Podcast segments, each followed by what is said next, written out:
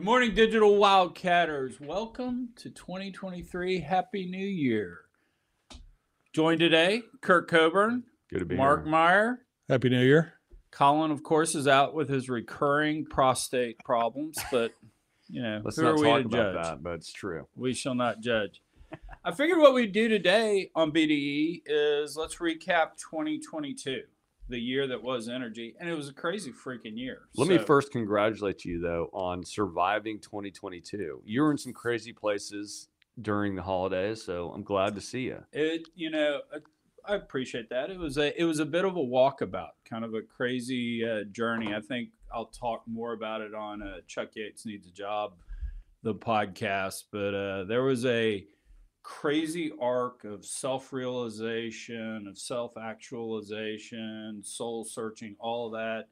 That literally started with a glass of champagne in the American Express Lounge in IAH that went through Charlie Robeson, Roger Krieger, a Selena hoodie, three uh, prescriptions of antibiotics Okay. that culminated in uh, a, a, a, a quote unquote almost that's uh, that's going on now. So You Appreciate good. that. And Thank you you, also sir. look good. Are you are you been you know, starving myself, yeah. that's right. Okay. Yeah. Except for the say s- Whataburger. No, you, the interesting thing when Pickering gave me shit about getting a single burger, I'm like, I'm counting the calories, Dan. I had 750 calories to get, and I, I squeaked under it and took the bacon instead of the second patty. So, all right, guys, let's jump into this. 2022, the biggest story, clearly the war. Uh, February 21st, Putin launched the invasion, sent the Russians into Ukraine. What have we learned about that? What has it meant? What's the deal?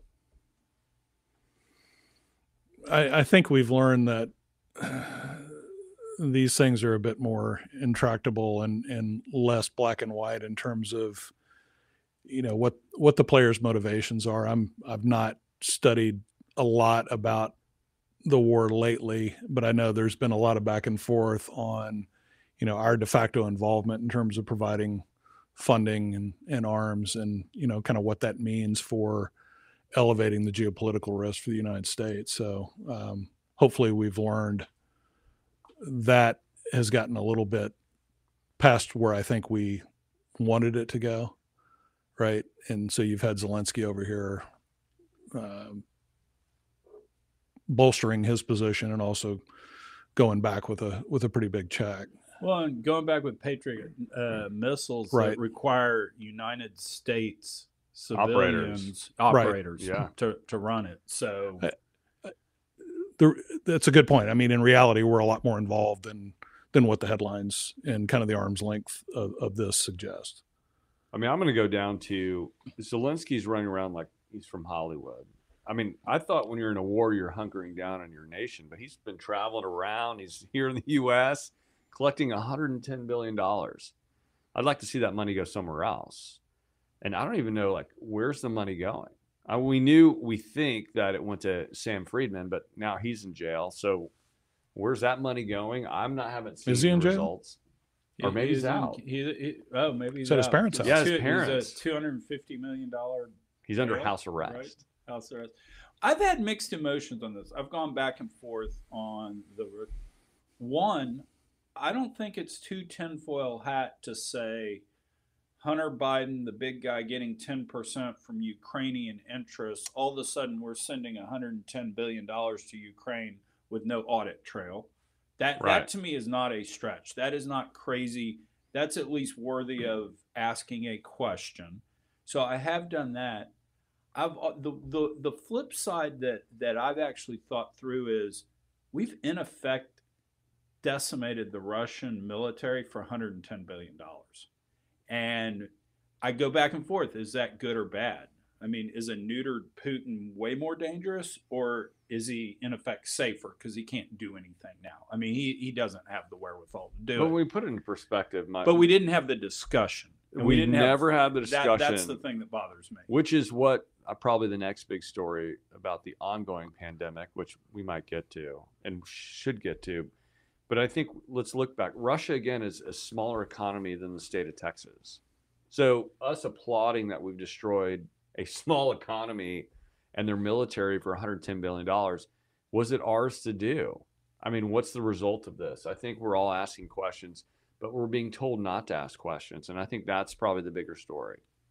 Uh, that I think is. Um, so where does this take us with Russian sanctions and and let's kind of roll that into to oil prices? I think Yeah. early on days, my take was oil's fungible. You're just turning tankers, and so yeah, there's a discount involved if I'm going to buy illegal Russian oil, but so so be it. I get a discount. What does that do? Yeah, good question, expert. What say you? Uh, you know, I, I think it continues to impact on the margin, right? It's more event driven than anything else. But I, I don't think the initial take about the market being pretty fungible, particularly on the oil side, you know, Nord Stream is is another matter. But um, you know, I, I I think it continues to be more political headline grabbing than having any kind of major there are workarounds which we've seen right you've got i think the indian uh, energy minister was at forget what european conference it was and said we're going to continue to do what's best for uh, for our economy particularly at, at a point where you know we we've seen particularly europe take a lot of spot cargoes of lng away from non-oecd countries like pakistan that are you know struggling with with their own power generation and gas supply. This is a modern war. I, you know, we've seen. I think Russia's economically doing pretty well. So let's, you know, I think the the story is yet to be told here on this this whole idea. And I think going back to your tin foil hat theory, we should watch and start asking questions. We need to be curious and keep watching because I think there's a bigger story here. Yeah. I mean, I think ultimately, if we're relating this back to oil, you made the point. It's the Russian mm. economy, and can you, they continue to support oil production? You know, to Mark, to your point, are there still workarounds so that that production actually satisfies demand in the world? And I think the answer to that's yes, uh, and the like. But I mean, those are potentially the two triggers that could cause some haywire in 2023. I, I think the convergence of risk, including this, where you don't have, I guess, the technological support and certainly the um, the maintenance support for the Russian production base. Take that more broadly globally. We're going. I think we're running into another year, and we can talk about global capex here in a minute. But I think we're running into another year of subdued or depressed capex, which Great point. Elevates elevates the you know the physical risk that you've talked about certainly on the on the Saudi side they don't have it I think you've said it more than a couple of times in 2022 but you're, you're not doing um, you're, you're not doing the the level of maintenance work globally I think it's more acute in Russia and so you have to think about the physical supply risk is really showing up when you know when we're also facing I think elevated fears of a recession, which is going to have somewhat of a contraction impact on demand. Again, a little bit of a head fake in terms of what's going on uh, Did you get with the, CapEx underlying supply base. I, I did. Um, I'd love to hear Ja- this. James West from Evercore Thank you, was- James. yeah, was Shout kind out. enough kind enough to uh, to send over his list, and I was going to make a chart out of it. It's a it's an Excel spreadsheet, but kind of the the upshot to this. It's a banker chart. It's a yeah. I, sh- I should have made the bank. It's a table. It's a table of numbers. my yeah my uh you know look looking at it what what you kind of see is what we all what we all sort of know is you know you look back and you see worldwide capex spend kind of peaking in 2015 you know almost Mhm. 600 billion dollars and it drops down to to call it 400 billion and hangs out there in the 400s and then 2020 covid boom down to 350 2021 370 and this you know 2022 we're what three days out of it but the estimate's kind of 445 so it did uptick but mark and i were talking about this morning how much of that uptick was just flat out inflation and not real extra. right. Well, w- one one thing to keep in mind, you're you're talking about outside of the relatively new wedge that is Permian and Bakken or U.S. unconventional on the oil side, and I forget the exact brackets, but it was, I believe, 2010 through 2015. If you looked at non-U.S., non-OPEC, with a tailwind of the cash flows provided by 90 to 100 dollar oil non-us non-opec was flat in terms of, of production so virtually all the growth wedge came from us It actually- unconventional it it actually slightly declined. I mean, you're right to say virtually flat, but Virtually flat. it has a Which a is minus stunning given the levels of spending uh, that, Right. that you cited which tie back to you know how much maintenance capex how much growth capex there's an increasing amount of maintenance because everything has gotten older i mean Ghawar was brought on the largest field in the world was brought on in 1952 right Yeah. and, and so there there's a you know there's a an accelerating capital intensity both con- conventional and unconventional that just given the the you know order of magnitude analysis provided by the the spending today versus the spending at the peak you know something's got to give from a maintenance standpoint I i don't think it's going to be a dramatic fall off a cliff I we were talking about this in maybe 2013 about this capex cliff we're about to run over, and how technology sort of follows and innovation sort of follows this cliff. We're at a cliff. I mean, at hundred dollar oil, everyone's spending money, you know, ad nauseum to keep production. But now that we have no spend, what's going to happen? When's when are we going to hit the cliff? And if not, what's going to happen? Just just you know, sort of slow production increase what I regardless think- of price. what I think the bigger deal is is all this technology we talked about, like the natural gas boom, the oil boom. We drilled the first horizontal well in the United States in 1937. Yep. We, you know what John Wilkes Booth did before he shot Lincoln? He fracked. He fracked. He threw dynamite. down. So I mean, we've technically been fracking forever. It's just to your point, with higher prices, we had the cash where we could finally perfect those things. Right. we went back out to the tool shed. We got the tools that have been sitting there and we used. I can't i don't see anything sitting here even with $150 oil that's a tool in the tool shed that we can go get and really see a ramp up like we did from call it you know 2010 to 2019 i mean we were we were seeing ips increase like 40 and 50 percent a year on Yeah. average and when you looked at 18 and 19 they were up like 15% each of those years. And quite frankly, if you took out the Chevron and Exxon wells that they were late to the party drilling in the uh, Permian, if you took those out, the average well actually declined, the IPs. So I think COVID messed that all up. Who knows where that is? But I, I think if we have a cliff, that is our cliff, you know? I agree. So, Well, there's there's just a degradation. Reuters had an article this week pointing back to what Scott Sheffield said, I think at CERAWeek back in the spring about, you know, most companies in the Permian are now drilling largely tier two and tier three. I don't know if that's precisely the case, and part of that's talking your book, but uh, being pretty inventory long. But uh, there there is a you know a high grading period that we've gone through here with uh, constrained capital, and I think you know, I think the projections for what the Permian, for example, are going to do in 22, and then the projections for 23 are undershooting what you know what were the same forecast a year or two ago. Let's do this. Let's kind of make it a mission. Since I'm doing dry January, I'll Yeah. actually be sober and uh, let, let's put some pen to paper and, and maybe over the next couple of weeks come mm-hmm. back and say, hey, here's a projection of what we think supply is going to do, and, and here's why. Because I will admit, it's always surprise to the upside to me. So, all right, what about the IRA? That was a big fucking deal, man. Where do we start? I mean, I'm about to explode on this one, but let's hear Go it. go ahead. The IRA. I mean, Chuck, what say you? Let me just. I want to hear some original. Come on, let's hear it. and I'm going to steal from from Mark because Mark brought this up, and I thought this was a really good point. Is generally speaking, the way the U.S. government has always worked is we have an objective. We want less of X. We want more of Y. whatever. And they say that they give tax incentives for it and they let the market run, right? I mean, that's how we've kind of operated.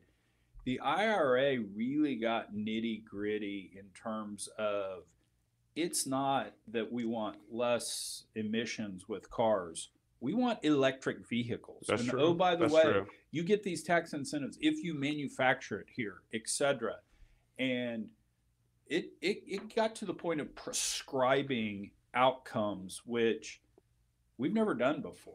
Or eh, we've done, but you know, in in such a big transformative. Well, that that that's the primary objective and a lot of what the political motivations are is is ascribing outcomes.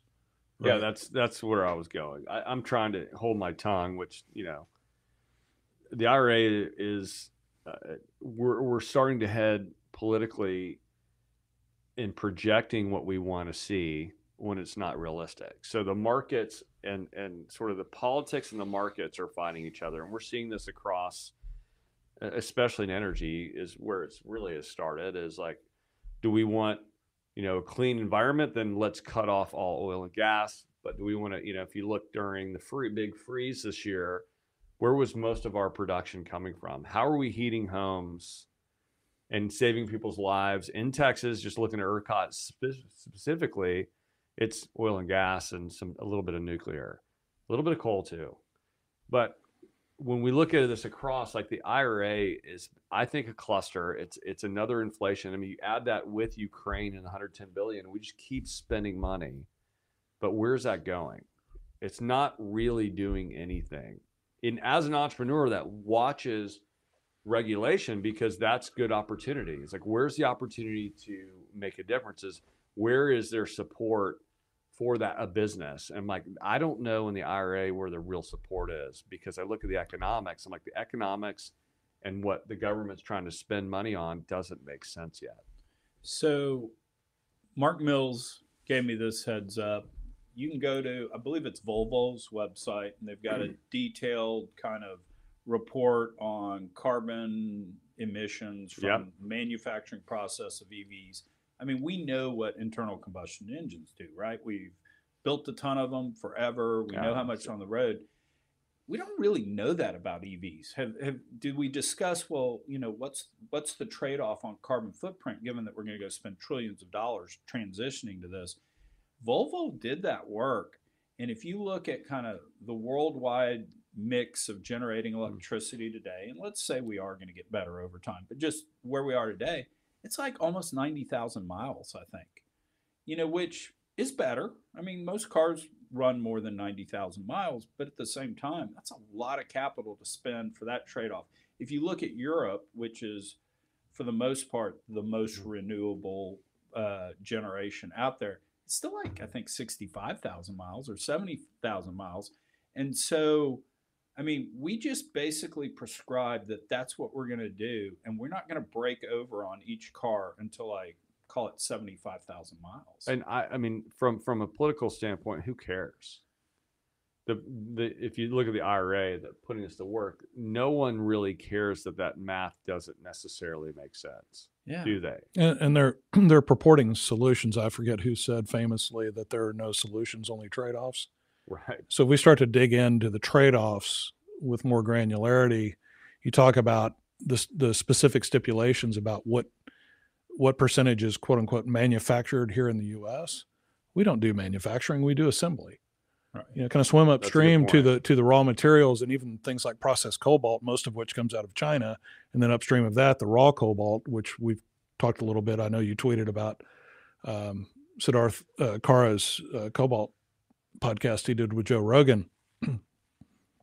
you know, addressing that part of the value in the supply chain when we're you know focusing trillions of what ends up being kind of political largesse uh, to the Senate here in the United States, we don't manufacture anything. There's there's plenty of trade-offs, some of which are unsavory still that aren't Right. solved by this transition. What are those trade-offs? The other one, and I know Colin's talked a lot about the F-150 Lightning, as a for instance, is 35% heavier than its Mm-hmm. competitor ICE F-150.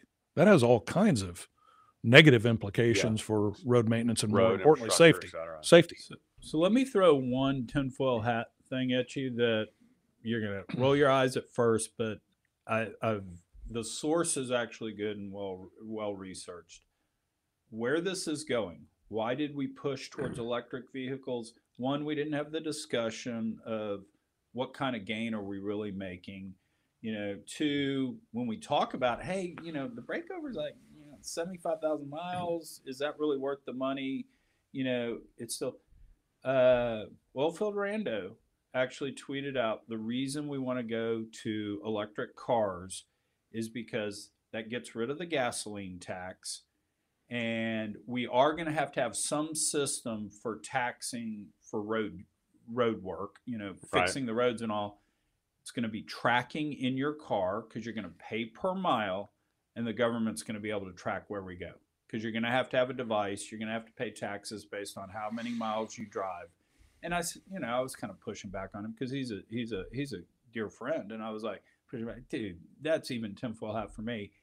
He found a provision in I don't know if it was in the IRA, but it was in legislation within the last 18 months where there's the government spending 25 million dollars on a test project to track per miles by cars Of course. by embedding sensors. the insurance companies have been doing this for at least a decade, so it's not necessarily hard to, The technology's easy to do. especially with phone tracking. I mean, we're already being tracked, so that's not a that's not a hard to find. I, I I think one of the brilliant things, and it's it's evil in some ways, is that economics has always ruled, especially our generation, right?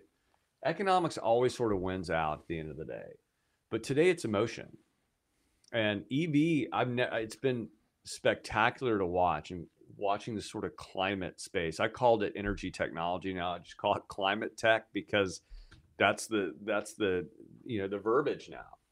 That's the nomenclature. But if you look at some of these policies and trends, it's not based on economics. It's based on emotion. And when emotion gets involved, it becomes religion. And Yeah. and if you're anti-religion, you're out. And so you have to be extremely careful. Extremely careful. And that's what's interesting. It's like we're talking tinfoil when this is just we're observing data that doesn't make any sense. We're going, it's tinfoil because we're afraid to say this is some scary shit and and it doesn't make any economic sense. And that is sort of against what we've seen and grown up to see in markets. Yes or no?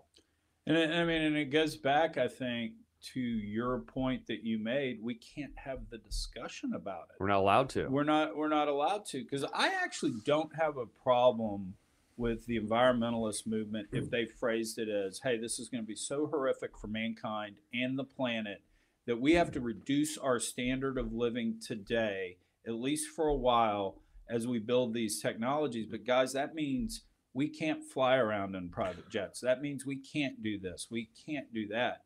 I acknowledge that there there is a problem with reliability and those type things as we make this transition. And I would be Well- that's intellectually honest. I, I would be okay with that. the but the, that's not what the other doing. part is it's being presented as somehow all the the big global actors are on the same page in terms of transition and if you look at what China and India are doing and some other countries with respect to continuing to build out things like coal-fired power generation which Right. just the increment over the last year or two, I forget the exact stat, has wiped out all the gains that we've made in emissions reduction by switching from coal to natural gas in the U.S. over the last 15 years. Toby Rice talks about that quite a bit on on the um, on the big grand LNG build out, but uh, the the assumption that there's you know the the bad actors uh, who are not in the in in the boat uh, will will say they're in the boat really want us to continue to push down this path. There is no ping and non And- and- and they- section of the pool. That's right. you Well- piss in the pool, Well, you piss And, in the and, pool. and that's Cool. they know the discourse is increasingly, at least in the West, and particularly in the United States, the discourse is more and more driven by emotion.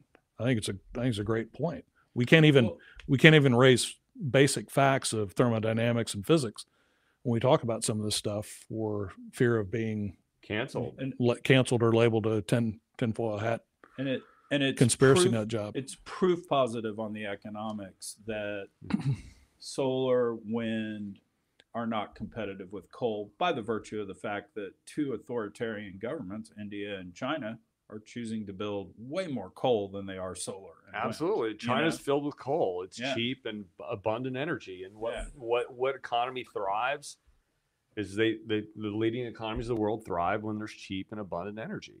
Yeah. So let's just stay right there. yeah. And when there's no tax for, you know, sort of the cost of which whether I'm not necessarily advocating for or against, but if coal has no real tax against it because the environmental impact is not shared, if there is one, and how to measure it, then I mean the Chinese are getting away scot free. And and as a business person, wouldn't you do the same?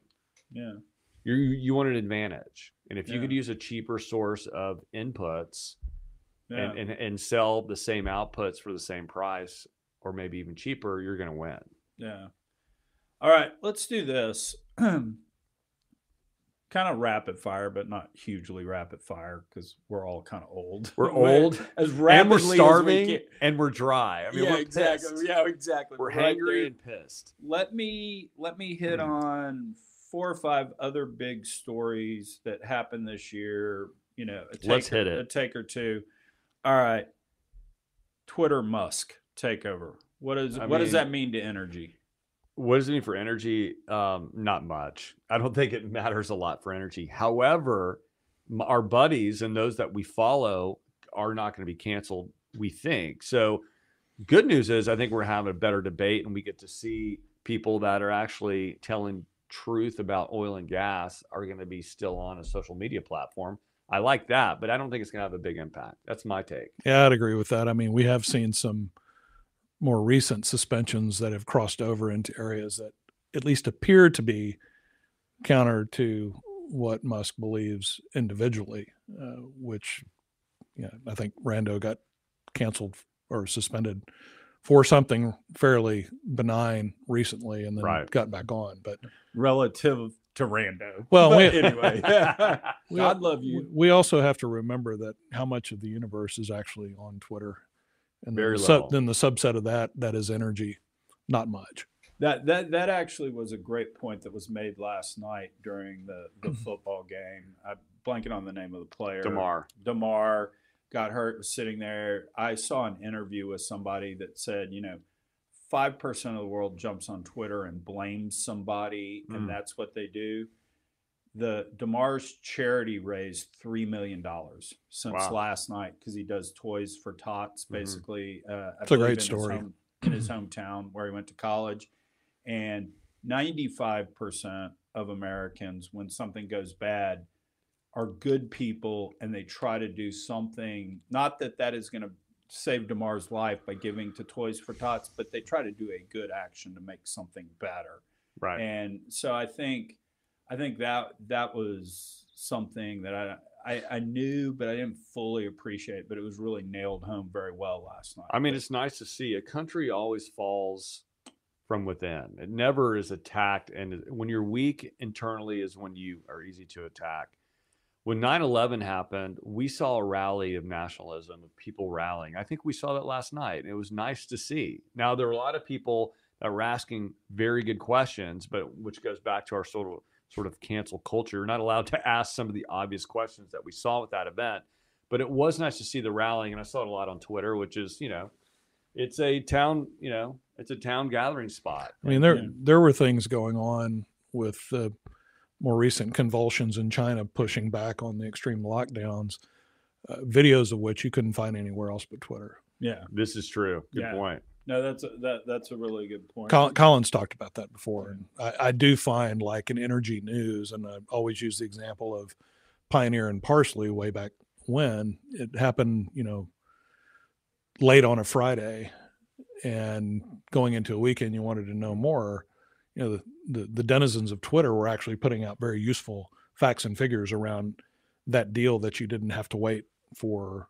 You know, most of the brokers put out their notes on Monday. And the cool part of Twitter mm-hmm. just is that sometimes if in your feed someone likes something and it hits your feed, you get to see the the people like my wife saw something that I tweeted about that guy on the oil field in the middle of the night when it was way below zero. His hard hat was frozen over with ice, and he's keeping the lights on. I'm like, and and it just sticks with you that wow, there are people on the wall protecting us from freezing to death, and they're working in an environment where man, they're just like five minutes from from freezing to death or dying themselves to help us. You don't see that anywhere else because you're not going to go looking for that. Yeah, that's true. So, all right, Twitter must. Let's shift to Europe. Energy crisis, Nord Stream. Well, Any any any take in there? You know, I follow Europe all the time because I think they're.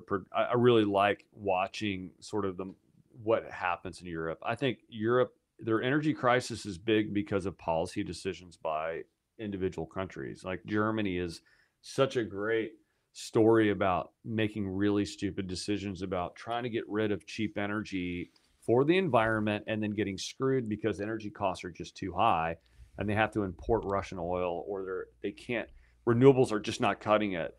So Europe is sort of un, unfortunately too woke. They're not making great economic decisions. Enter Russia and Ukraine, which just makes it even more interesting. Let's hand it over now with that background, Nord Stream. Yeah, I mean Nord Stream is is the kind of acute element of all this, and I think Germany is is really the the the, the post Epicenter. the Yeah. poster The child of all of economy this. already- I read been sort of somewhere, I, I think it was yeah. Doomberg pointed out in in a piece that you know Germany effectively spent half a trillion dollars on a scramble for emergency coal and LNG supplies to get through and prepare for and stockpile. They have a ton of lignite. What what could you you know what could you do with that capital, so to speak, to build out things like nuclear, which enter the conversation on both sides now. Um, you know, this warm weather that we're seeing here for an extended period is certainly helping dodge the bullet. But do we want to go into every winter? And uh, I'll, I'll sidebar this a little bit because you have two of the leading voices out there, um, Fatih Birol with the IEA and Sec- Secretary General Guterres. Every chance they get, talk about needing to accelerate the transition with nothing but a focus on kind of the nouveau renewables and wind and solar, for example, with no conversation really about, you know, the the criticality of of building Base generation. base generation, LNG, and nuclear. And so, you know, I, I think there's, you know, there's a collision potentially if we run into a situation where we're not betting on black in the weather casino every year and coming up black. It it might come up red, Yeah. Yeah. right? So, Yeah, no, I, I mean, I think uh, the way to look at Europe is they got really freaking lucky with warm weather. You know, I Oh, mean, yeah. they they they really did, and if they don't take it as we got lucky, then it's only going to be worse next winter. Right. So, all right. One other thing we need to throw out there. So we had Winter Storm Uri, and you know, back what February twenty one, mess shit show. We passed Senate Bill three of twenty twenty one. Basically, they call it the Winterization Act, if you mm-hmm. will. Railroad Commission implemented it this summer. I am going to go on record because I did a podcast. Mark this down. I'm going to go on record. I did a podcast where a big water flood operator came on, the guys from Besa, and basically said, Hey, they're deeming us critical because they want our 52 MCF of gas a day, but our load's 30 megawatts. And so we're not going to be able to participate in the load shedding program when the shit hits the fan. So Right. don't think you made this any better. I ranted about the Railroad Commission during that. I will give them credit. The Railroad Commission actually took that under advisement, sorted through it. They were the, the original plan was going to be, well, we'll have a hearing, we'll sort of it out. And I was like, well, who's going to spend a million bucks to go through a he- hearing? I'm just going to let you deem me critical. But anyway, I think they got it right. We had problems with ERCOT this summer. If we didn't have a rainstorm in central Texas on one day, we would have had blackouts. But we actually went through our recent freeze okay. So mixed bag on that, but slightly to the positive. Well, before Well- we talk about this, I just want to mark something. BlackRock listens to BDE and makes decisions. Now we have another data point that the Railroad Commission listens to BDE and follows our advice. No, Chuck, I, I, kudos to you. No, I, I had Nathan Magoo who came on and was so gracious to talk that through. I actually think that podcast wound up bouncing around to relevant people and ma- and made a difference. I actually do. That's my story, and I'm sticking to it. I, I think, and this is amateur meteorologist or weather observer, I, I think one of the big natural differences between Uri and what we just went through over the Christmas holidays is that this was a much drier event. We didn't have a whole bunch of precipitation, True. snow and ice, And which- shorter. Right. But, you know, relatively speaking, I think we observed up in South Dallas, otherwise known as the Woodlands, a low of You said South Dallas immediately thought a low of 14 or a low of 14 or 15. And it was surprisingly persistent, but what you did notice was that you weren't having to go out and tent your pool equipment with, you know, your tailgating tents that ultimately collapsed because they got too much snow on them. But Yeah, there, it was it was a relative relatively dry event. and that moisture causes a lot of problems. yeah. otherwise. good point. Good point. We'll we'll still let you off the hook a little bit, Railroad Commission. All right, let's do this. Predictions. I'm going to ask you for what's oil price at the end of 2023, and then number two, give me a prediction. So If Yeah, you if you go to oil prices, you can't be in the middle. You got to be extreme to be effective and when? I'm going to say it's thirty-seven dollars at the end of. 37. I'm going to thirty-seven. And, And and I coulda gone drives- high. What drives that? What's what's your rationale? Well, first it goes to vacation, and it's a good movie quote. But I think I'm going to see that. I think the people are going to rebel. I think there's going to be a massive. Well, this goes to my big, um, my big prediction. I think that there's going to be another huge COVID event in this year. Okay. I, I believe that. Um, so it's going to be it's, it's basically going to be demand driven. I think it's. I think the economy is going to suck this year. I think we're seeing like startups had a really hard year last year raising money. Funding's down. There's a ton of dry powder, but I think startups had a hard time. They're going to have an even harder time this year. Stocks didn't do well last year. I think we're headed straight into a long recession, which is to keep oil prices suppressed. And I think we're going to have see more supply online unless there's another war, which barring, yeah, I go high or low, I'm going thirty-seven dollars, and that's that's my take, and I'm sticking to it. so. That's oil price prediction too. It's That- massive, massive that was outbreak. 37. Okay. Does massive that have outbreak? does that have a plus sign in front of it? Yeah, Yeah, that's awesome. Yeah. Didn't we hit minus We 37? did Wasn't that We wasn't that the minus 37. I'm doing a plus, and I was thinking about golf handicaps. Like that would be pretty interesting. But Nice. yeah, no, thirty-seven. All right, Mark. I, I'm going to go to. We continue to muddle through this tedium, both on the demand side, but I think the, um, and well, first prediction is the Astros repeat, which hasn't been done since the Yankees did it in 2000, and that was the end of a three-peat. Are you going to buy a bunch of gallery furniture? Yeah. I did that last year, Okay, all right. and I was in. That's the, how you show your. I, I was in the two x payoff Ooh, category. So I, nice. Bam.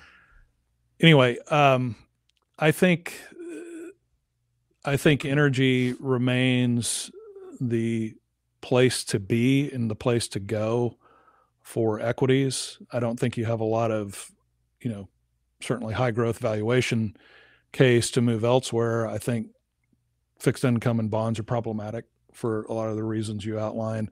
Mhm. Um, I think because I spent a portion of my Wall Street career working for Matt Simmons and Jerry Castellini, I think I've got to be a bit more of a of a uh, constructive bull or maybe a perma bull, as they they were often called. I, I think we muddle around and end up pretty much right about where we are in the high 80s to low 90s, and I'll put a Loser. I'll put a 92.9 KSRR. I think was the was the call sign for a good rock station in Houston. That's no more. And um, the prediction would be that for another consecutive year, that energy equities broadly outperformed the market in tech. Um, Dan Rice III, who was a legendary CIO PM in Boston for a number of years, I remember in my early analyst days, I predicted in 2000 that energy was going to Uh, outperform again in 2001 and he said never make that prediction because it never comes true. Let me ask you a question to And it down on this. Walt Disney stock versus ExxonMobil. Boom. At the end of the year, this next at the end of this year, who's going to perform better? I think Exxon continues to perform better. All right. Yes. You, you've got Making it real. On- Once again, Trying to you- make it real You've got cash flows in the three to four times. oh, and anyway, that's Once again, you two are wrong. Oil ends the year at one twelve ninety God, six. That's hot right there. You're going big. I'm, I'm going big because, but the equities Mm. actually decouple. So energy equities are relatively flat during the year. It's the commodities year to run. So I would be on the NYMEX, not uh, in the stocks to play on this. This is going to be driven by a, an unexpected uh, supply shock to the downside uh, because I think the the the chickens are finally coming home to roost on the capex issue. But like we said, we're going to do some math on that and see if that holds out. The prediction for the year, and I hope this does not happen, so don't take this as I'm rooting for it. Russia, Putin, in a debilitated state, uses a nuclear weapon in the Ukraine war. And I hope that does not happen, but that is my prediction. I don't know that we have the world leader anywhere to deal with that. And that that's what I'm very frightened of. If that happens, then all bets are off on on oil prices. You I- could be right, I could be right. I, I was going to point out the irony of a guy entering dry January wearing a shotgun Willie T-shirt. yeah, no doubt. I want to call it a, n- a nice quarter guy's Twitter handle because his reply yesterday, I was like, this guy, I hope he's right. I mean, I don't hope he's right, but I love his prediction. Two facts Freeport will never export another molecule. So, Wow. as a surfer that hangs out and surfs Quintana, that's interesting. Secondly, it'll be seven degrees in every major population center for the next three months. There So I hope nice quarter guys were following and watching him to see if that's true or not. All right, let's do it. We have Mark Myers' very own finger of the week.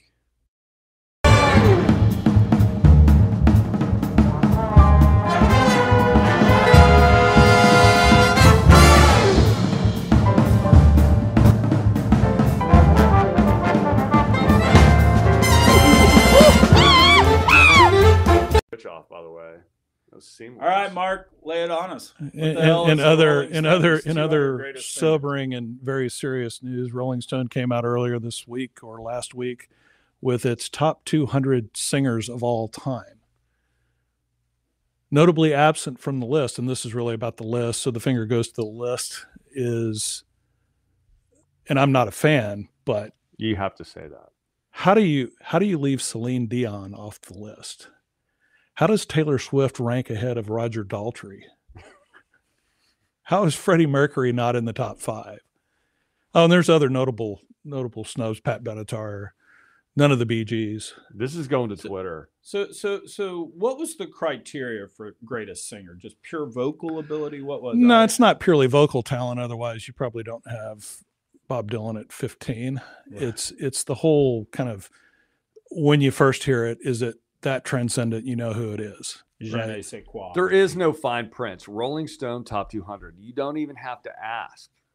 We just know. That's why it's finger of the week, is because Celine Dion's not even there. All right. So I like that. Who was number one? Aretha. Aretha. Okay. Whitney can- I Whitney Whitney. Houston number two. Okay, I can live with that. Okay. I don't, I mean, I'm not sure I'd put them one, two, but we're going to sell this on Twitter, I think. I know. Probably. I know that Chuck Yates was not on that list. So, Who, who would Chuck Yates number one be? Um, you know, where where I have that discussion is actually greatest lead singer, and that takes in stage presence, all that sort of stuff. And I've always said it, it's Mick or it's Freddie. You know, I mean, as much as I love David Lee Roth, it's, it's Oh, Mick. I knew that. It's I, Mick. for some reason, just heard you before you even said David Lee Roth because that bounced in my head and then you said it. we came here to What's entertain on, you. man? Leaving here, we aggravate you. Don't you know? it Sammy's means the better. Same to us. Sammy is better for Van Halen. I'd but rather go get a beer with Sammy, but he's not a better vocalist. I mean, Read, terms of all that. read Ted Templeman's book Oh, about the the whole discovery and production of Van Halen very early on. There was a, a, a thought, an inclination that he had to actually replace in the 70s DLR with Sammy Hagar. Where Yeah, where no, was that- Chris Cornell on that list? Because Soundgarden's frontman was a genius vocalist. Not there, not that I saw. Okay, that's my that's why I give them a finger. Norah Jones wasn't there. Nat King Cole wasn't there. You know, like I said, Pat Benatar wasn't there. I'm I'm totally down with giving Rolling Stone it every week. They've lost enough.